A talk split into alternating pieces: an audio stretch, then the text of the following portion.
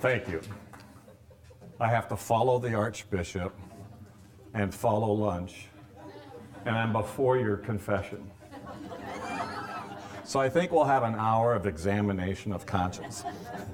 No, I'm Deacon Mark Sandersfeld, and I'm married to my wife, Roseanne, who is here. Please stand.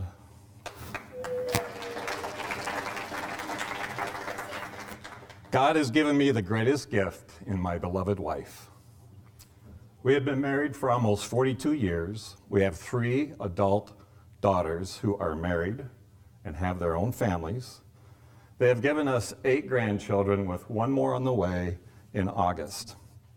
We have been members here at St. Ludmilla since 2003.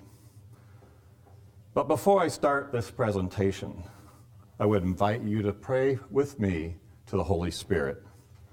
Come, Holy Spirit, fill the hearts of your faithful, and kindle in them the fire of your love. Send forth your Spirit, and they shall be created, and you shall renew the face of the earth. O God, who by the light of the Holy Spirit did instruct the hearts of the faithful, grant that by the same Holy Spirit we may be truly wise and ever rejoice in his consolations. Through Christ our Lord, amen. You know, I love that prayer. The first time I heard it was on my CEW. But the Holy Spirit's been fundamentally important in my life and in our raising our children. So first I want to give you some background on us as a couple. As we started our journey as a couple under 2 different faiths. I was raised in Missouri Synod Lutheran. I went to church every weekend with my parents. My grandfather was the minister.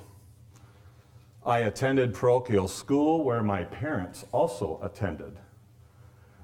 My parents wanted me to become a pastor like Grandpa. I observed my parents and grandparents in various roles in the church. Prayer was an important value in my life, although not consistent. Roseanne, on the other hand, was raised Catholic. They went to church every weekend and still do. Her father, too, was a convert. She attended St. Jude's School, and she observed her parents' involvement in various activities and ministries. Prayer was also important to Roseanne. So back up a little bit. How did I meet a Catholic girl? Well, I just didn't seem to have what it took to keep a girlfriend. So one Sunday in church, I prayed to God, if you want me to be married, you're going to have to put the woman in front of me. In about 8 months, he did just that. But she was Catholic, and I thought, where is this going to go? This is kind of from my first homily. Little did I know. We were married at St. Joseph and Marian in August of 1976. For 5 years, we stayed our birth faiths until our first daughter was born. After her birth, I investigated the Catholic faith and found that Vatican II had greatly changed the Catholic Church, contrary to what I was taught in parochial school. I became a Catholic in August of 1981, much to the disdain of my parents. As the Archbishop said, rules and threats of punishment don't work. And it was mostly from my mother, as I found out years later. My grandfather was our minister until I was in 7th grade. But Roseanne and I had the deep desire, which almost prevented us from getting married, to be a one-faith family. In May of 1982, we moved to Kansas City, where we joined a parish close to where we lived. Since we were new, we did not get very involved until our next parish, which was a move to Blue Springs and St. John La Land. That took about 2 years. Shortly after joining the parish, we were noticed by our choir director as she sat behind us during one Mass. After Mass, she introduced herself and said, "You are going to join my choir. Thank you." Sally had the unique capability of talking people into things that they did not want to do. But deep in my heart, I knew I had to say yes. I love to sing. At the time, we had 2 of our 3 children. Yet we found time to go to practice, to cantor, and to sing at our parish, both in the choir and the cantor. Well, about a year later, number 3 came along, and it was a little challenging for us to cantor as a couple with 3 children, 2 of them under 2 or 3. So it made a little bit of a challenge for Rose.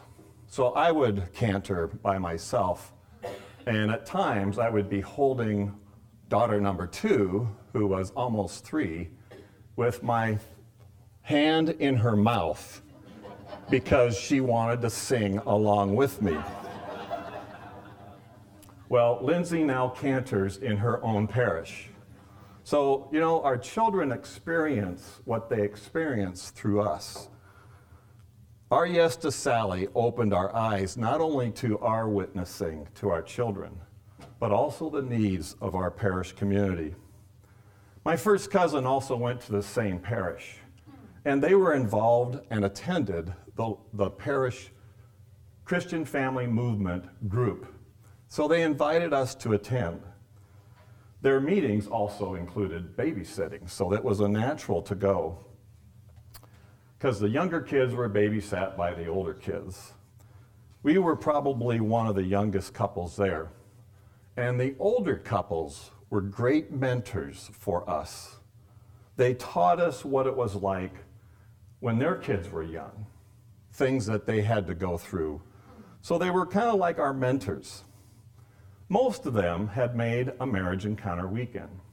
So guess what? Rose and I made a marriage encounter weekend. In the fall of 1988, we attended our weekend. That weekend changed our lives forever. I still look back on it going, wow, Lord, how could you do that to us? And it was a good to do to us. Our weekend brought us together as a couple, and then eventually into the ministry of helping other couples find and rekindle their love for each other and for our church. Our children experience other couples' children, other Catholic couples' children, be that at our meetings or whatever we were doing. So they got to experience what a Catholic family was all about. See, I was a convert. I didn't know what it was like to grow up in a Catholic family. I knew the Lutheran families did, but Catholics had their other traditions and celebrations. At times, our children would protest. Oh, do we have to go? But those protests we countered with, you're helping us help other couples to learn to love each other and their children better. And then our oldest, having experienced what we changed after our weekend, and we really did change. In fact, she used to say, "Are you two kissing again?" But our love wasn't visible before that weekend. And that's the gift that marriage encounter does do for couples. But we included them in our ministry. And then we pointed out times when we saw benefits from that ministry and pointed them out to them. Jennifer, our oldest, said she could still remember how we were before our weekend. So she understood. But our children also experienced many parishes around the Kansas City Diocese.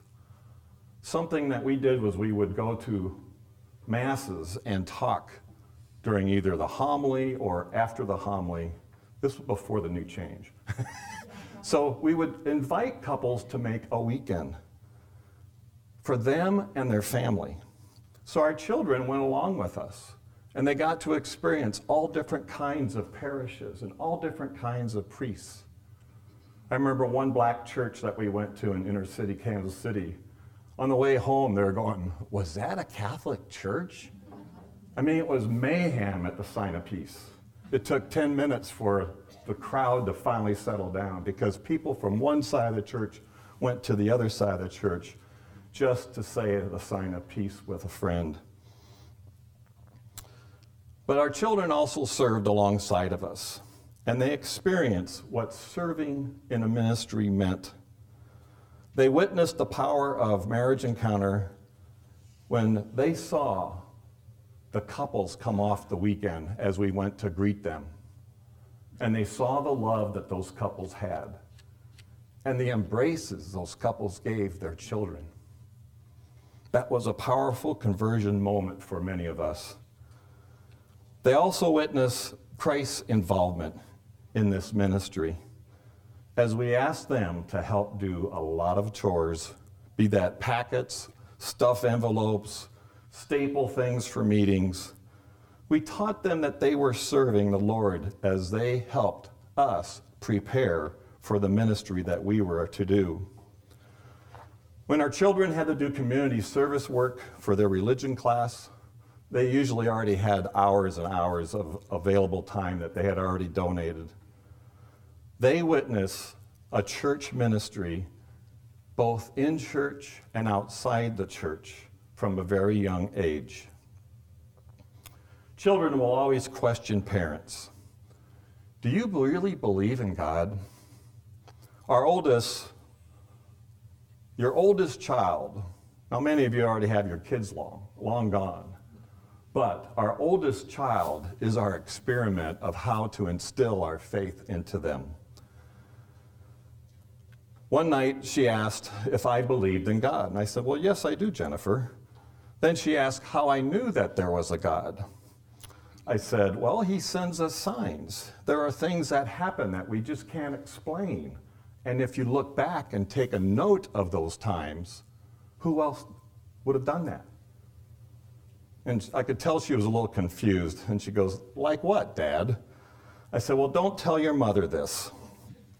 I said, I was driving back from St. Louis after working all day in St. Louis back to Kansas City. And I fell asleep with the cruise set about 75. And when I woke up, I had just enough time to swerve the car back into the right lane as I was driving down the shoulder. And there was a car parked about 100 yards in front of me. I said, Jennifer, if I hadn't woken up, I wouldn't be here for you. And I could tell she still didn't quite get it. She goes, well, so how did that involve God? I said, well, who do you think woke me up? I said, the road had just been re-asphalted from shoulder to shoulder. It was smooth as glass. So nothing vibrated the car to wake me up. I just woke up in time to prevent my own death. So who woke me up? And she just kind of stood and stared at me, and I said, I think God sent me an angel to tap me on the shoulder to wake me up so you would have a father. I don't know if she really understood that, but it was the best story I had at the time because it had completely moved me. Driving home, I didn't fall asleep the second time. I then shared another story of how God puts people in our lives that change the direction of our life. I said, one of the times that I really felt a change by a person was Roseanne's first principal that she worked for. I was her paper boy when I was little, but as in high school, I got involved with a community theater to do the technical direction. And she and a lot of the principals and superintendents and business people were part of the cast, usually. And she would always pay attention to me. That attention, remember the 3 A's? Attention and affirmation. She gave me those gifts. So at a wedding reception, I always made a practice to sit down next to Mary and talk with her. Well, at one wedding reception, I was to her left, and she and I were talking, and then she goes, well, Mark, now that Roseanne's got her career launched, what are you gonna do? At the time, I was a TV repairman. And I said, I don't know, my boss wants me to buy him out, but I don't feel like that's my calling. And she goes, well, have you ever thought about going back to Iowa State? And I said, no. She goes, do. And being a very large woman, she turned her chair and started talking to the person on her right side. And I was just like, where'd that come from? 2 weeks later, I was at Iowa State investigating how to go back. So God puts people in our lives for a purpose, to guide us, to give us direction. And I truly believe that, Jennifer, as I told her this story, that Mary was a gift from God to me. I get choked up talking about this because she was such a marvelous woman. Never married. She had all the kids of the town, but she had the wisdom and the gift to look at people and challenge them to do more than they're currently doing. So teaching your children your faith is a lifelong project. And not just here. For I believe when we go to heaven, we can still pray, right? And I think those prayers affect us. Mary and Anne, that's Roseanne's aunt and mother. I think the reason I'm Catholic is because of their mother, well as their prayers. She said a rosary so often that when she no longer was conscious, her mouth was moving, saying the rosary. That's the power of prayer. So anyway, these intercessions I have felt, and they have moved me as a convert to believe in intercessory prayer. Now, if you look at all the theology between Protestants and Catholics, that is the big one that separates us. And yet, they still acknowledge the saints in heaven. But anyway, going back to teaching your children, pray for your children, no matter how old they are. Maybe if they're not even here on earth anymore, pray for your children. It kind of goes back to that Stephen Stills, Nash and Young song, Teach Your Children Well. That song kind of echoed while I was writing this because I had seen something that reminded me of that song, and it was like, wow, have you ever looked at those lyrics? They're kind of different, but yet they were right on the mark. It was during our ministry and marriage encounter that we developed many relationships with priests. Then as we became leaders of marriage encounter in Kansas City, we shared our leadership with a Vicentian priest named Father Rich O'Brien. Father Rich became part of our family. We met with him often, and often we would go to his house with our children. Father Rich always had treats for them and would entertain them with his Donald Duck impression. And oh God, could he do a Donald Duck. Since both of our grandparents were back here in Iowa, Father Rich was more like a grandfather to our children when they weren't present. He came to our house for supper, for birthdays, and even our anniversary, and he took the kids fishing. He even went to Grandparents' Day at a public school dressed in his black clerics. And he explained, I'm just a good friend of the family. Father Rich taught our children and us many faith and life principles. All of these I still cherish to this day. One of those was the principle of life, the respect for life. Every life here on earth, even those on death row, are God's precious children. And no one, not even the government, has the right to take a life. His word stating that only God can give and God can take life, still echoes in my ears. My favorite phrase, though, of his was, "All is gift," meaning everything we enjoy in our lives are gifts from God. Eventually, we learned that this could also include some of the crosses that we carry. There was a saying in Marriage Encounter, especially under leadership, that when we were experiencing a heavy burden or a cross during our leading of our diocese, that God was preparing you for something bigger. So think about your crosses. Think of the crosses that you currently have. What's God preparing you for in what you will learn from this cross for a future cross? We saw this come true many times in not only our life, but the life of other leaders. And we encouraged them that pray to get through this cross for God's guidance, to make the right decisions, to make faith-based decisions, because later on, you will use what you've learned during that cross to make the next decision. But why am I talking about priests? Our children saw many, many priests, and they saw them as people, as well as our spiritual leaders. One of our parish priests, Father Rick, taught our kids how to play spoons. Rose and I either didn't remember or we just didn't have time. Our kids learned to serve the church by being altar servers, being the live people in a live major scene, and eventually, I think all three were altar servers. Like I said, Lindsay even cantored and sang with us in choir. As I stated, they assisted us with many, many of our ministries as our helpers.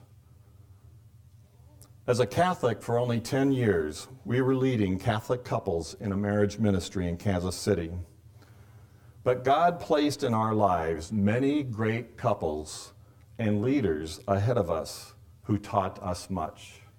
All the way back from those couples in the Christian family movement to leadership in Marriage Encounter, these couples taught us incredible wisdoms. Many of our table prayers included prayers for those people because they too were in the leadership position. We learn the power of prayer not only for those closest to us, but for everyone that we are involved with. In fact, we had a small whiteboard next to our kitchen table that we would put people's names on, especially if Rose was at home and I was gone, she would write it down so she wouldn't forget. And we would just go through the list after we said grace. Eventually, that whiteboard got as big as the wall because we had so many people to pray for. Prayer became an integral part of our children's lives, but not just the prayer. It was also pointing to them God answering those prayers. And I really believe God answers our prayers for other people before he answers our prayers for us. I don't know if that's theologically correct, but it's by my experience. So guess what? When I have to pray for something for myself, I ask other people to pray for that. That's community. So you'll hear this later. In 1992, I had to take an assignment where I was gone from home almost every night. I started to miss school events, especially for Jennifer, and it became painful for me to be out of town. Camcorders are no substitute for parents in the chair at an event. So we as a family would start to pray that Dad would get a job where he'd be home at night. And I think we must have overemphasized home because God moved us back home here to Iowa. So we learned that if you're going to pray for something, be really specific because you may get more than you want. At the time, we loved our parish and we loved where we lived in Kansas City. But it also meant we would be home closer to grandparents, and that was a very positive aspect of our move. We had no expectations of moving, but I was moved to Cedar Rapids, and I did not even have to interview for the job. That's the power of prayer. I was reassigned. My manager took over the account here that I was soon take, and all I had to do is ask anybody else in his report if they wanted to move to Iowa. I raised my hand. But that move opened many doors for us. Not only could the kids be babysat by the grandparents with our involvement with Marriage Encounter, but we had many friends here in Iowa that would love to babysit. That also meant that we would no longer have to drive 5 to 6 hours to and from to visit our families. And it also opened up doors of opportunity to us that we never knew were going to come. One of those was to become leadership for Marriage Encounter for 4 states, Illinois, Iowa, Missouri, and Wisconsin. Our central location here in Cedar Rapids made it easy for us to attend any of the 11 dioceses without having to fly, so we saved the movement money. See, God has a way of knowing what we need as well as what He knows we need in the future. All we have to do is place our trust in Him.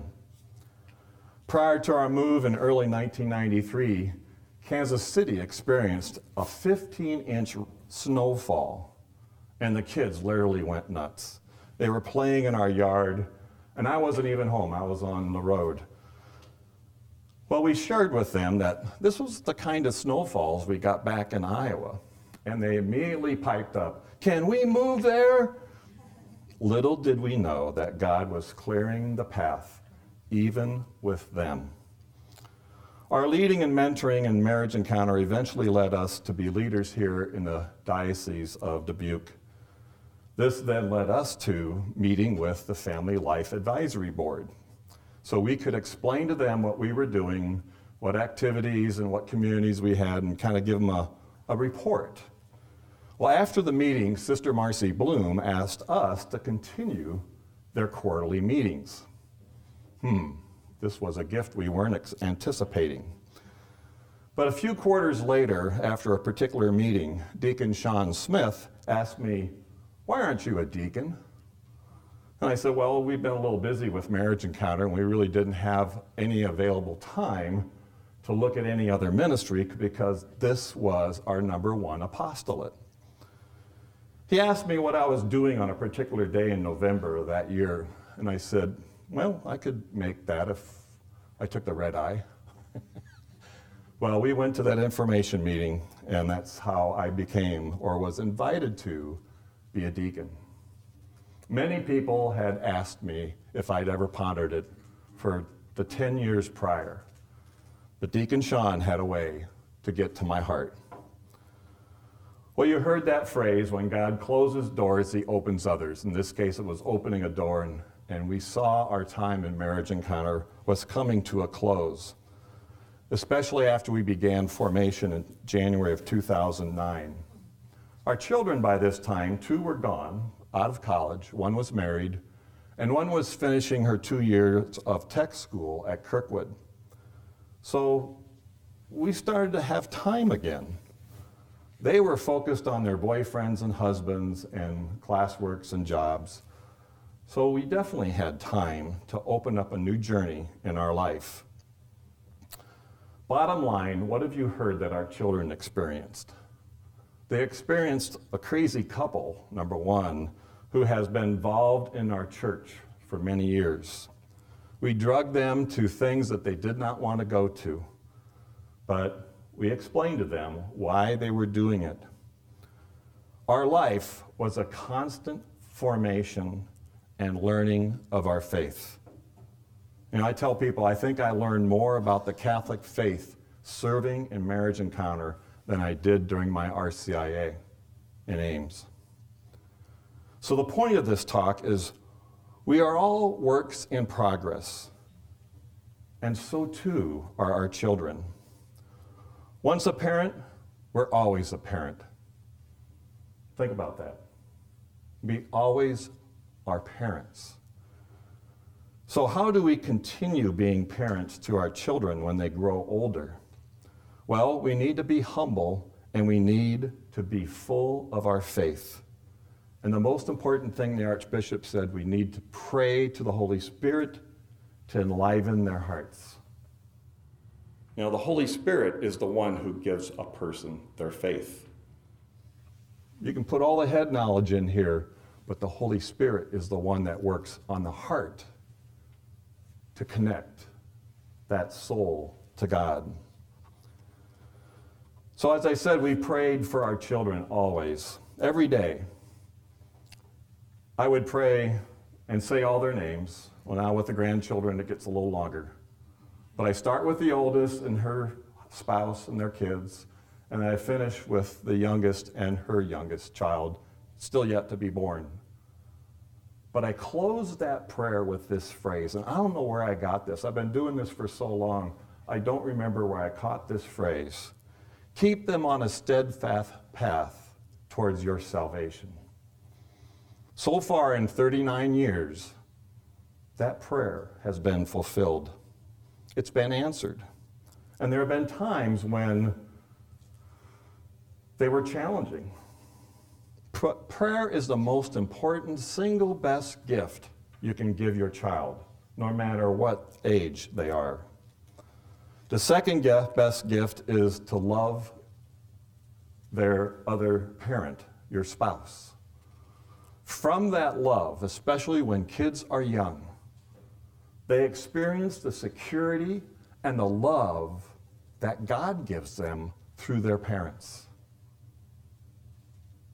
You know, there's sayings that, you know, if a child is not hugged in the first, 3 months or whatever, it'll actually die, going back to the 3 A's, affirmation, attention, and affection. Affection is critical for newborns. But our children, when they see our love, you could be the poorest family on earth, and they would still be happy. They may be hungry, but they'll be happy because they have their parents' love. But from that, they also see commitment, and they see guidance, and they see inclusion, because we give our love unconditionally. Loving our spouse is very important for them to witness what they eventually will go to look for as a young adult looking for a spouse. Parents, you start the day your child is born. Actually, I think now I go back and you start being parents the day they are conceived. I tell parents when I perform their child's baptism that their children are truly a gift from God to raise in God's love and in His guidance. I tell these young parents to begin praying, if they aren't, for their children every day. And it's kind of a two-sided sword, so to speak, or a two-sided gift. I'll call it a gift. Number one, they're praying for their child's needs. Number two, because they're praying, they're fervoring their own faith, especially when we feel we have no control over an illness or something serious. Our praying for our children fervors our own prayer life.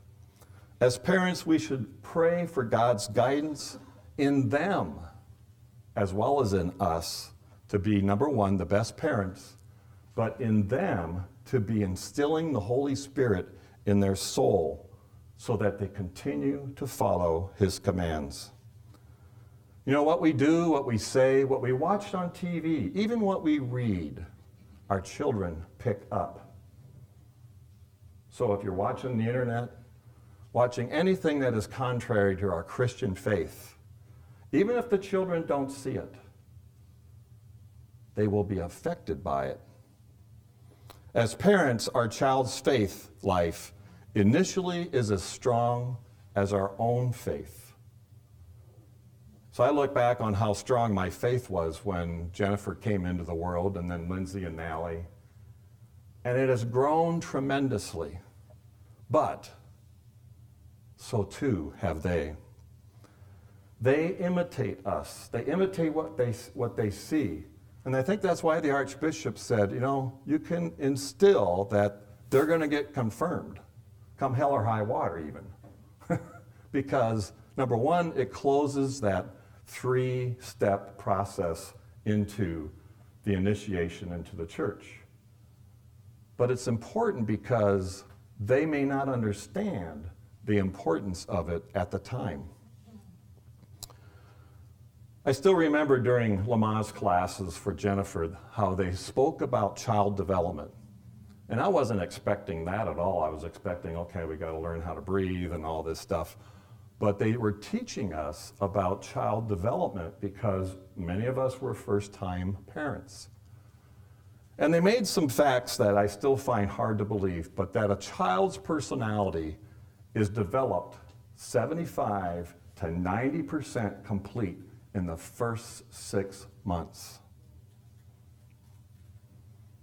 I don't know if they even know their name after 6 months, but their temperament, how they react, all of that is developed in that first 6 months. So how much we coddle them, how much we make a fuss over them crying is really important. And what they're trying to instill in us, be parents first, then worry about the child. So what does that mean? That means we need to be a couple first and then a parent. For we can't give our child all the time they need from us. Because number one, that wouldn't be fair to them. They need to develop their own sense of being. For if they attach to one of us, they'll never develop that fully. The bottom line is illustrated is how do we raise them? For how we cuddle them and fuss over them will be carried on into the next years and decades of life. So, prayer. Going back to prayer. We prayed openly with our children, not only at meal times or bedtime, but even in other places. For example, the car driving back here for Christmas, holidays, and events. 12 years after I became Catholic, I learned the power of the Rosary and Mary's intercession, as well as the intercession of many other saints. On vacation one year, I saw a little icon that was just a white or clear acrylic block, and on it was etched, "A day wrapped in prayer rarely unravels." On the way home, the kids and Rose were all pretty much asleep or very quiet. And I think it was Mary got me to thinking about that phrase. And I was thinking about my white-knuckled drive to and from work in Kansas City every day. And it came to me that I should pray on the way to and from work. And then a few miles further down the road, it was like, well, I should really pray the Rosary, because that would be just about as long as it took to drive. So that got me praying the Rosary. It got to be such a habit that every time I got in the car, I would cross myself and I would start with the creed. And then I'd notice that there were people from work in the car. What an invitation. They asked me what I was doing, but it was an opportunity to teach them that there is more to life than just living life. On our travels back to Iowa, we said a rosary with the children, and since there were now 5 of us, 3 girls and 2 parents, we could take turns leading the decades. And that's really how they learned how to say the Rosary. As I was driving to and from work, my rosary took a different curve than the standard rosary. In between decades, I would say intentions. So like after the first decade, it would be Rose and the kids and their needs. After the second decade, I would do prayers to all those that we were asked to pray for. Sometimes I would get to work without getting to the third decade. But I started doing intentions in between decades. And The kids heard these intentions, because when we said it in the car, I would do the intentions. After the fourth decade, I always gave prayers to the leadership of our church and the leadership of our nation. Prayer is the most powerful force on earth. Placing all of these prayers during a rosary taught our children the reasons to pray. Many of our prayers were answered and were opportunities for us to affirm that God answered our prayers that we prayed for 4 or 5 days or 4 or 5 months or a year earlier. You know, God moved us to Iowa was a huge answer that I don't think they'll ever forget. They experienced the power of prayer at a young age, and I think that built their relationship in our Lord. So besides prayer, I want to share with you some of the wisdoms we learned from those couples in the Christian family movement as well as marriage encounter. And this dovetails right into Father. Rules. One of the many gifts we learned in marriage encounter was not to teach your kids rules. Teach them your Christian values. There's a big difference between those two. Rules were meant to be broken. I broke all the rules. But values, if they're taught right, are anchored in a person's personality and in their life. And when they violate that rule, they're violating something within themselves. And it's hard. It makes it harder. For example, honesty is the best policy. Well, is that just about telling the truth? No, it's about being responsible. It's about being a whole lot of other aspects that the value of honesty represents. What's underneath those values are typically God's commandments, if we teach Christian values. And those values are easy for them to see once we point those out. So it's an opportunity to teach why we value something rather than this is how you're going to do it while you live in this house. It's a big difference. And one of my most humbling experiences was watching our children build on those values, their own values. It was no longer mom and dad's value set, it was their value set. And they humbled me to have a better value set than I did when I was their age. I can't remember how many times I wept up at St. Stephen's, seeing our children involved like they were. So values are something that our children can grab onto, and you can teach them what those values mean rather than just a black and white rule. As parents, we must live those values. Teaching them by words is not just enough. They have to see you living your values in order to make them anchor.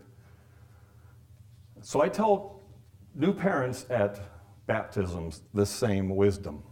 Teach them your values and live your Christian values so they can witness them, because they'll witness them long before they can reason why they're of value. Our actions speak louder than words. Doubt. All kids will doubt you. Like, why do I have to do this, Dad? They'll also doubt the best of teachings, especially when it's coming from their friends or other people that have an influence on their lives. And Archbishop mentioned this. We can't give our children our faith. They have to receive it from the Holy Spirit. We can teach them things and point to things, but it's really their choice, their decision. If their value set is not strong, or their faith is not strong, were fully developed. These outside tests from friends and other acquaintances may pull them away from our faith. So teaching your children your values and ask your children about their friends' values is a valid question as a Christian parent. Do your friends go to church? And then have that discussion of why we value church and why maybe they don't. And then discuss that from a Christian perspective. Because if their friends don't believe or have similar values, they're either going to be pulled into your child's value set or they're going to pull your children away from your value set. Our oldest, when she was a freshman in college, was dating a boy from our high school. An excellent boy. The only problem is he went to a non-denominational church that was very anti-Catholic, and she was being pulled away. So we noticed this when she started attending their youth group, and sometimes she would go to church with him. And she was having these strange questions like, why do we pray to Mary? And other questions about the Catholic faith. Well, her Catholic faith was an obstacle for him. And despite the fact that he was a good man, he was trying to take Jennifer's faith away from her. So one night we had a lot of questions for her, and I'm sure she had a lot for us. It seemed like every night she came home from that, she would ask us about 5-6 questions. Thank God she asked us the questions, so we didn't have to go to her. But I said a silent prayer to the Holy Spirit, give me the words that she needs to hear. Anytime you're facing a challenge, you gotta ask for the Holy Spirit's help. She was honest with us in that she was being questioned about all the false teachings of the Catholic Church. I wish I had my book from Scott Hahn at the time. But anyway, I assured her that whatever her decision would be, I would not do what my parents did to me when I became Catholic. But I said to her, we need to answer all your questions, and we have a few questions for you. Again, intercessory prayer was probably the biggest. After we explained intercessory prayer, we realized she was having doubts about her own faith. The Holy Spirit was with me as I stated to her that others should not judge the Catholic faith if they have not experienced it, because it's a deep faith, it's vast, and it's not just what the preacher says on Sunday. It has centuries of history. I'll say the phrase that, it's the original church, as if that's going to convince her. But it is the original church. For 15 centuries, everyone was Catholic if they were Christian, until Reformation.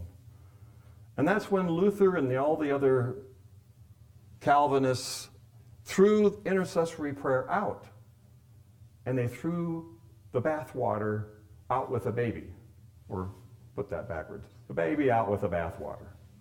Because intercessory prayer is important in the sacrament of reconciliation, anointing of the sick, in all the personas of Christ that the priest portrays. That's why we Catholics worship the body and bread as Christ's body and blood. Big difference. So anyway, we were talking with her, answered most of her questions. And I said, Jen, it's hard to compare the Catholic Church to this gentleman's church because the Catholic Church is the same worldwide. Yeah, it has different traditions in different countries or cultures, but the same Mass is worshiped all around the world. We're one church under God. And I said, because of that, we have a lot of experiences when you look at the whole world, especially with apparitions of Mary or Jesus himself, like the Mexicans do in Mexico. When Our Lady of Guadalupe, Mary, appeared to Juan, and 10 million Indians of Mexico were converted to Catholicism.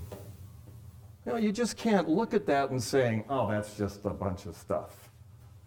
No, we respect that because it's a sign of God's love to this world to bring his people home. So I said, you know, if you look at the church, the Catholic Church, and compared it to like fast food, the Catholic Church is a smorgasbord of all the different foods around the world compared to a fast food restaurant that just serves burgers and fries. I don't know if she got that analogy. Our priest said, where the hell did you come up with that? But it just came to me. I said, you know, it's like, and maybe I was thinking of food, I don't know. But it's like, how can you touch that? You can't. So I had another grace from the Holy Spirit. Earlier that week, Roseanne and I had received a letter from St. Stephen's that they were having an upcoming Antioch and to encourage our student to go. So I said, well, Jennifer, before you leave this great church, I think you should learn what you're leaving. Understand why you're leaving it. And I said, you know, there's just such an opportunity before you. The Antioch weekend, you would learn what our faith is all about. We would gladly pay your registration. Well, she agreed to go. And on that weekend, she experienced a massive conversion. Yes, Mom and Dad were praying pretty hard, and we had, I don't remember how many priests we asked to pray for her all that summer. But we had travels and marriage encounter, and we were at a convention where there was over 150 priests. I don't know if we got to all 150, but we figured she needs them. She needs their prayers. Well, God answered our prayers with that weekend.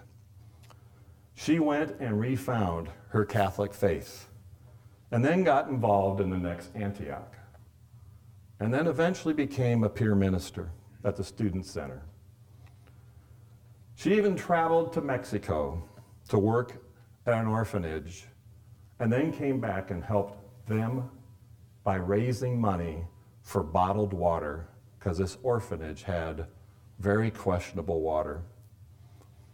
Eventually, all three of our daughters went on an Antioch weekend at St. Stephen's. So properly leading her with the help of the Holy Spirit, the other two were brought along. And again, Mom and Dad were storming heaven.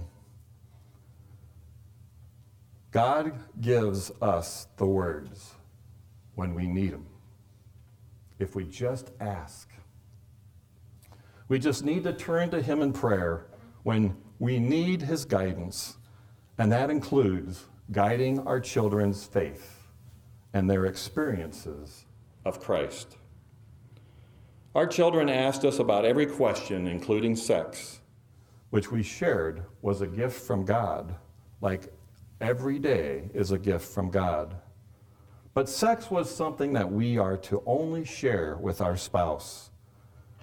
Many of the words that we were given also came from other couples in marriage encounter who shared the wisdom of their faith. As parents, we have a fairly short period of time with our children living with us, and yet these are their most formidable years. We cannot know everything about parenting, as only God knows the answers to everything. So we need to consult with him. We need him to guide us and give us the direction that our children need.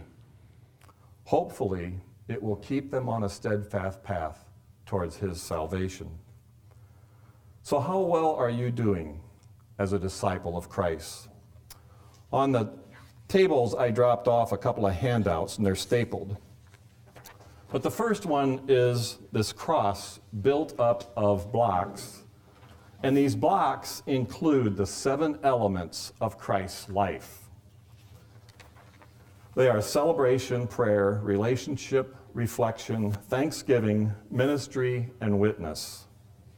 Our parish, we actually do a covenant every year, and people submit their covenants. And the covenant is basically, I want to increase in each of these 7.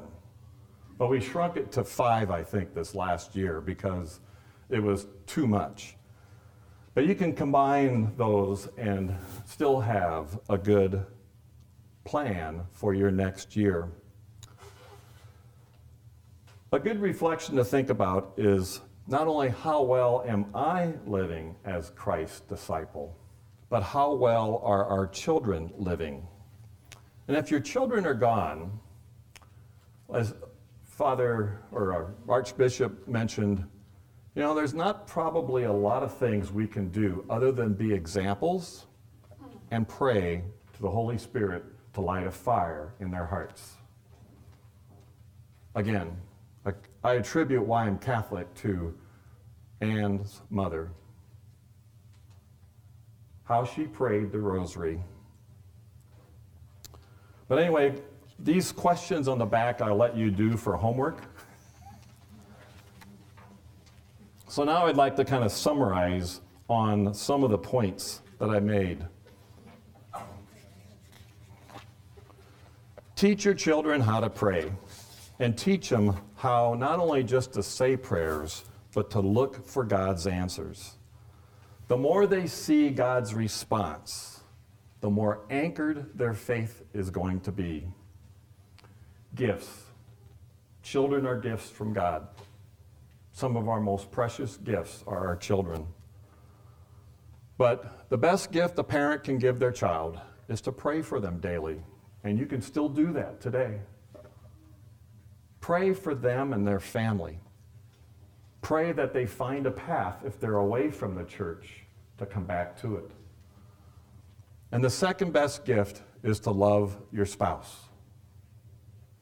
Number 1, the sanctity of marriage is under fire. You know, it's being ripped apart in our secular world. And when we as couples represent a strong, vibrant Christian relationship, we become like the little lighthouses, beacons of hope for those that are struggling in their own relationships. And then back to Father Rich's phrase, all is gift from God. Children need to recognize not only are they a gift, but the gifts that God has placed in their bodies and in their minds and in their life. As parents, we need to encourage our children to use these gifts and teach them how to do that every day. Teaching our children faith is more than head knowledge. It takes a heartfelt knowledge. Teach them your Catholic values, and then witness those values to them every day. In preparing this talk, I reflected on the last 60 years and how God has blessed me and Roseanne and our family, especially for calling us to serve His church. You know, the Archbishop mentioned it, but he didn't really elaborate on it. But the more we serve, the more we are served. It's the two-sided gift of service. Every time I go to Lane County Jail, I walk away with something that God has given me. And the same is true for any ministry that you or your children become involved in. All of our children, bless the Lord, are very active in their own Catholic churches, and they each serve their church in a various way. I think it was because we said yes so often. They didn't know how to say no. I don't know if that's true or not, but we always said yes. He always provides us with the gifts that we need in order to do what we're being asked, including raising our children. So in ending with Father Rich's phrase, all is gift from God. Thank you.